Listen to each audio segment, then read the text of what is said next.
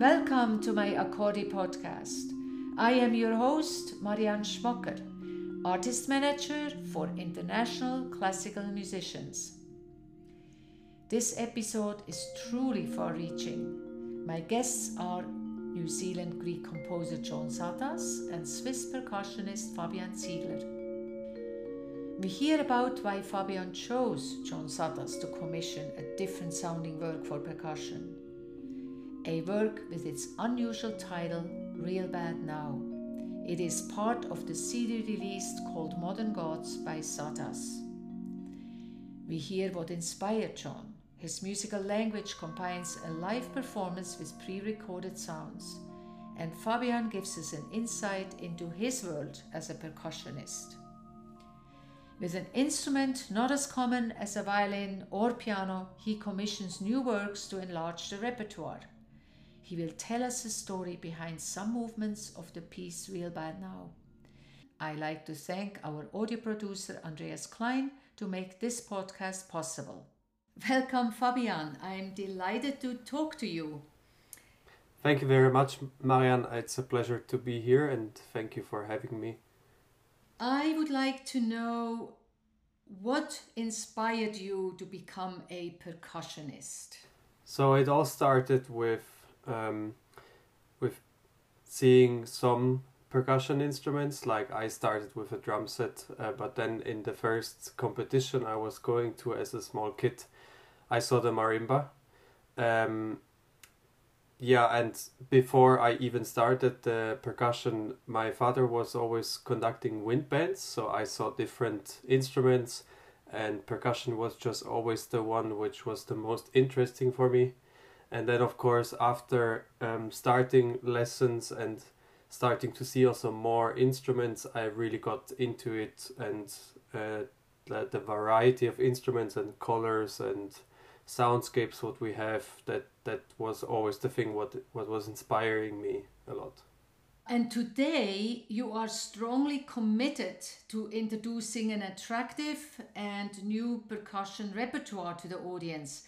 You have performed many works by composers such as Avner Dorman, Serj Tankian, Arash Safarian, as well as John Psathas, who will be joining us in a moment from New Zealand.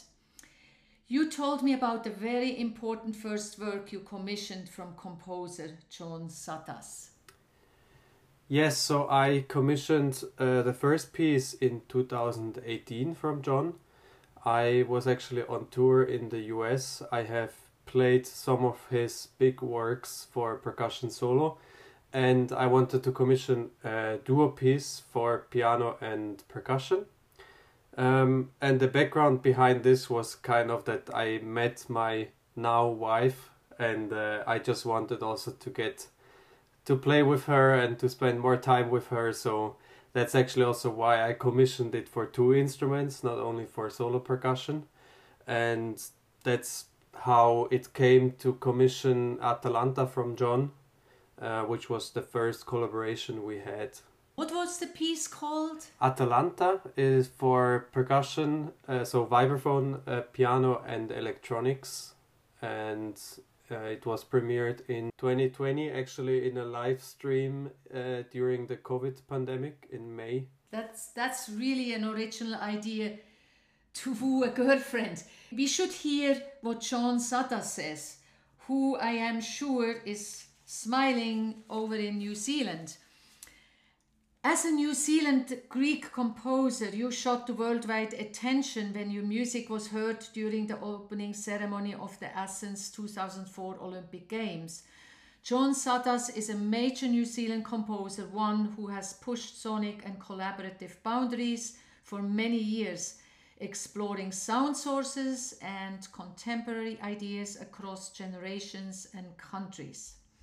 Let's say welcome to John. It is a pleasure to have you join us. Oh, thank you, Marianne. It's a real uh, pleasure to be here with you and Fabian today. I would like our listeners to know more about you as a composer who lives and works in New Zealand. How would you describe your composing style? Well, I guess to answer that, I have to say a little bit about what it's like to be in New Zealand specifically but also um, what it's like to be a, an immigrant in New Zealand. So when uh, my parents arrived here and I was born, it's it's a long time ago now, and New Zealand was was I would say xenophobic and uh, a little bit closed to foreigners, and so I grew up very much as an outsider. And it, it's very important to remember that when you imagine um, developing a style of your own as a composer, because my relationship to the history here in this country was quite disconnected, and my relationship to the musical history was very disconnected. So I grew up in a house where we would listen to Greek songs and Greek music, and also the music that would make my parents cry because they remembered their homeland, you know. And so music was a very emotional experience in life. Um, and then when I went to study, I there were two dimensions to that that were very outside of me. One was that I studied in the middle of an Anglo-Saxon culture, and so I didn't really relate to that. And then uh, the other thing is that um, it was very uh, how can I describe it? Very academic, the music of the time. So we're talking about the 80s, the 1980s, and the 1990s. And so music was something that you talked about in a very technical way, and we never talked about the feelings that music generated. And so I was very outside both of those things. And what I would say is my composing style is as much my own thing as it is a reaction to the environment that I grew up in. And it was actually a, a denial of the environment that I grew up in.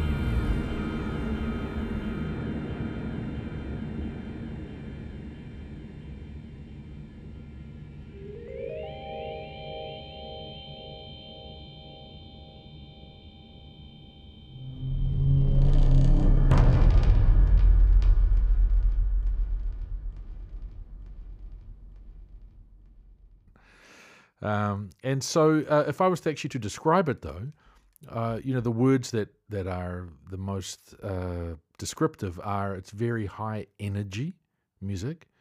Uh, it's very positively uh, charged, you know, so that the energy in my music is usually very positive, which uh, Fabian will probably laugh at once we start exploring the the topic of real bad now, a piece I've written recently for Fabian.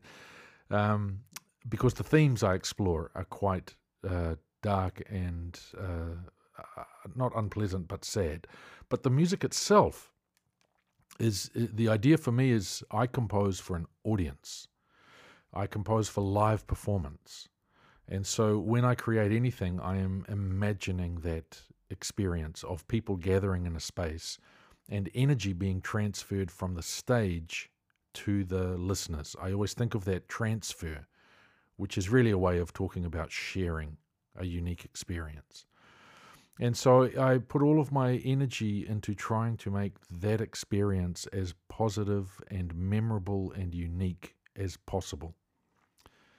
But maybe to just say a few more things. So I have been very open about influences.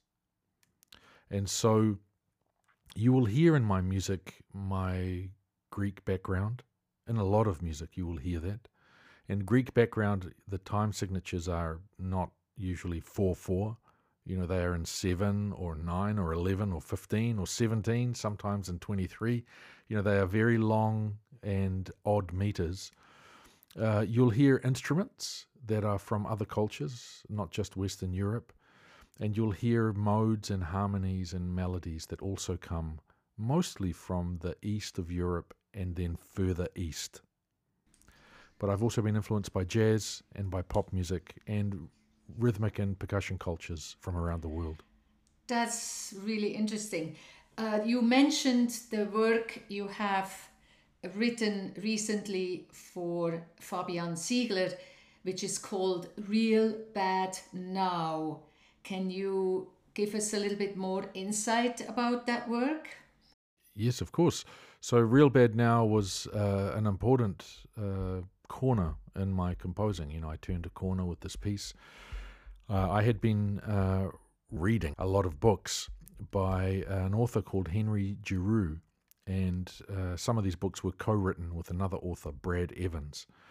And these books uh, have now become very important to me, and they really changed my, my life.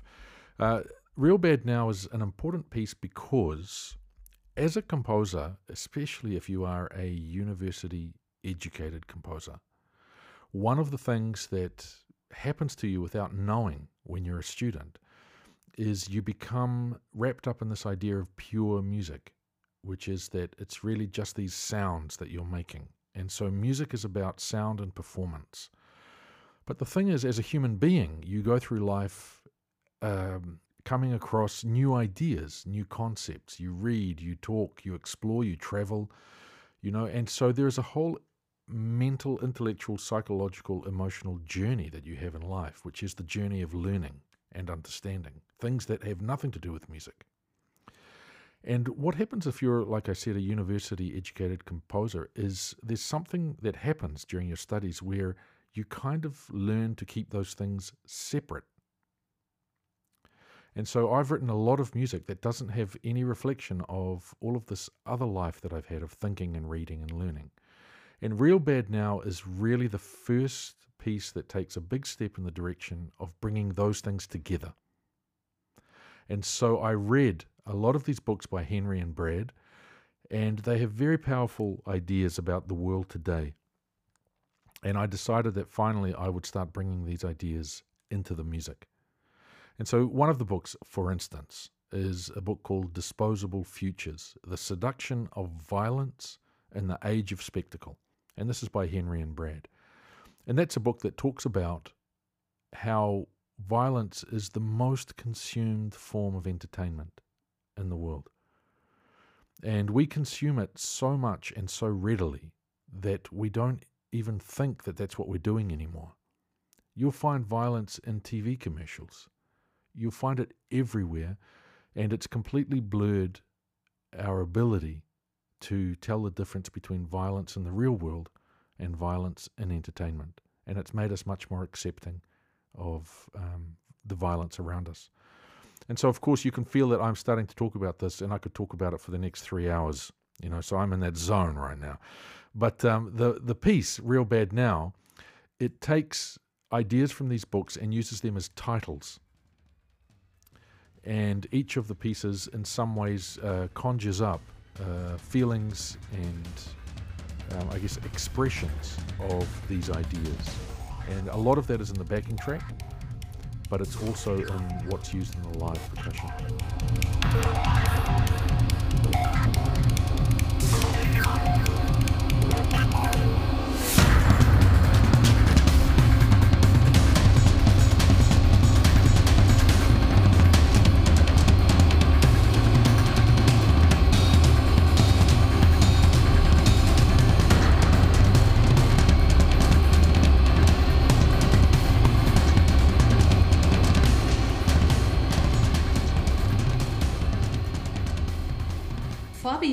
How did this piece, Real Bad Now, resonate with you and how it fits under the title of your CD release, Modern Gods?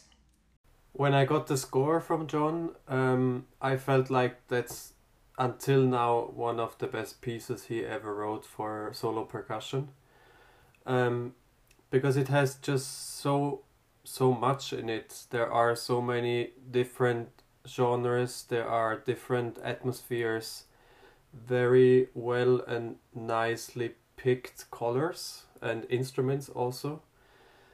And how it fits into my CD release Modern Gods is that in my CD release I really talk about the change of how gods are seen today or who is seen as gods. So we have something like View from Olympus, uh, which is inspired from the Greek mythology, where gods were um, the people or the, the higher force, um, which was taking care and looking on any everyone. So it was interesting to explore this kind of idea with Real Bad now, which is also talking about surveillance. That today the religion is having less and less impact on a lot of people. Um, and so they don't believe in God so much anymore. But still, there is this one thing which is watching us, which is listening to us, um, which is actually the technology and that's also a big topic John was talking about in Real Bad Now. Um, and so we commissioned this piece not only for not only for solo percussion and electronics, but we also commissioned visuals from Filip Mercep, a young artist from Croatia. And in the visuals, when you see the video performance or also the live performance, you can really see those different kind of uh, topics like the first movement you you can clearly see the people who are not really socialized anymore especially after the pandemic so you see people watching their phone scrolling on their phone um, in the second movement for example as what i got from from Filip is that you see what uh, what the modern gods, for example, are seeing. So you see a very blurred person, uh, which seems to be out out of the um, smartphone, for example, or a computer camera. So what they can see. Um, and as John said, he picks very serious, let's say, serious uh, topics for his pieces but he also always tries to find some positive things in the pieces. So the third movement is actually a very happy piece, which is interestingly going really into club music kind of style of music.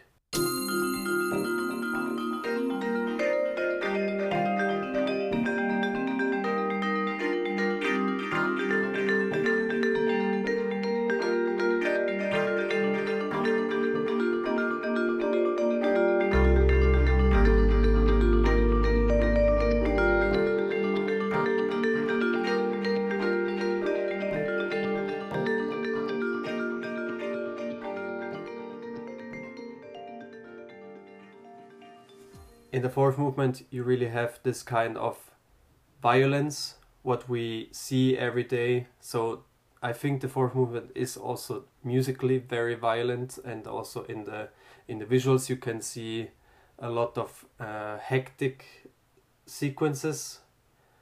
And the fifth movement as john is always telling me is that in the end he always tries to find some kind of hope for human society.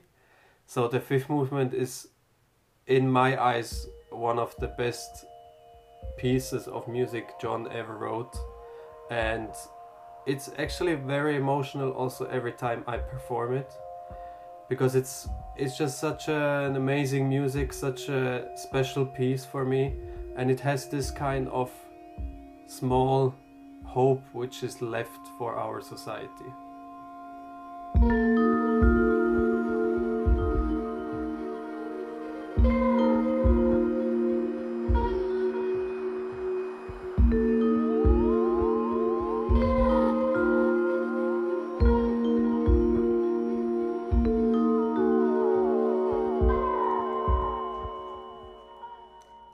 Without words. I can hear the passion and the dedication on both sides. And Fabian, you have performed and recorded this work. What happens in your performance when you perform this work? What happens to you? And because you probably can't see the audience listening. I think for the audience it's just very special because there are so many different kind of moods. For me, the most important thing is to get get out all those kind of feelings and experiences for the people and as John said like transporting it to the people in the audience from stage. So this is about uh, performing and composing. How important is the relationship? I'm sure our listeners would like to know what it is, in your case, John, the relationship you have with a musician you write for. Do you listen to the performer first to get inspired, or gives the relationship this special meaning? In the case of Fabian, for instance. Okay, well, g- generally, uh, I have been lucky enough from the very beginning of my composing to work with performers that I know technically are going to have everything that's needed. So I don't spend my time uh, worrying if people can play the pieces that I write. You know, I've been very lucky about the the amazing level of performer that I've worked with throughout my life.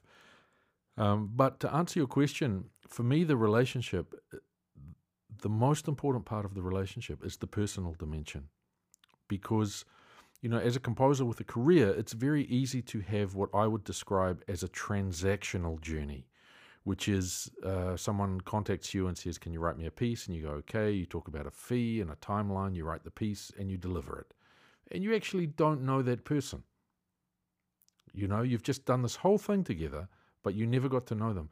So for me, the most important thing is to meet, talk with, and actually get to know this person, to know who it is you're writing for, because I'm only going to write at the most, I think, probably 150 pieces in my life. I've already written 110 or 115, you know, and so it's a finite number of pieces, and every one of them is important to me, hugely important.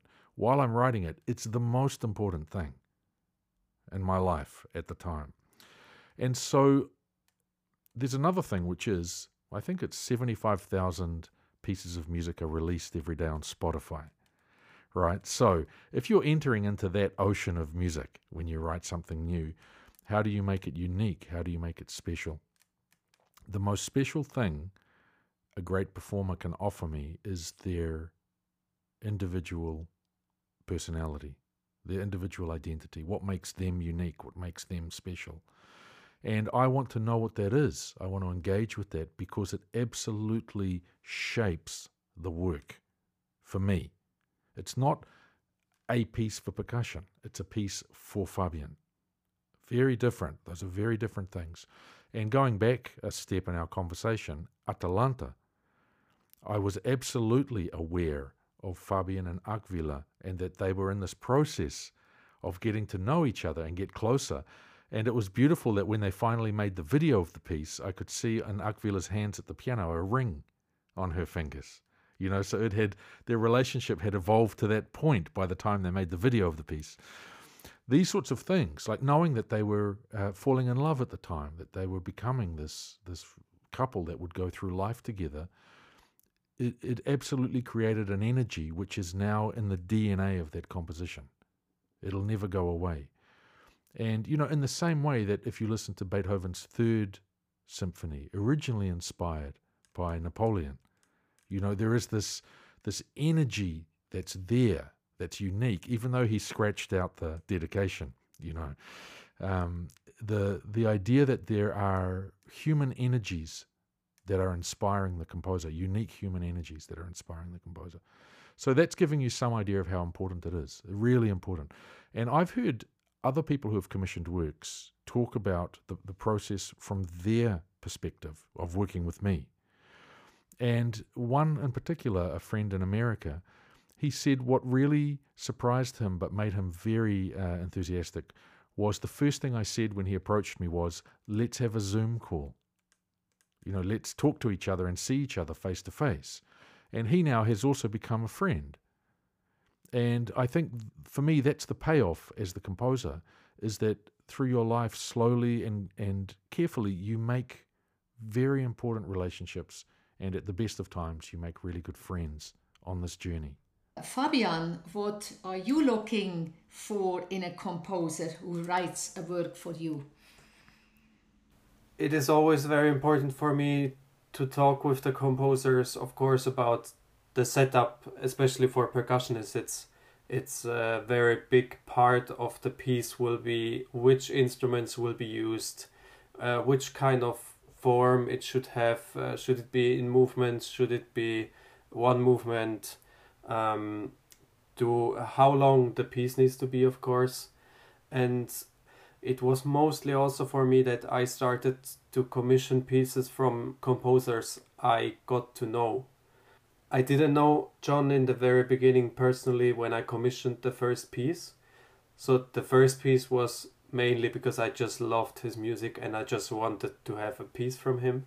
But after that, especially with John, it's a very intimate relationship what we have uh, musically.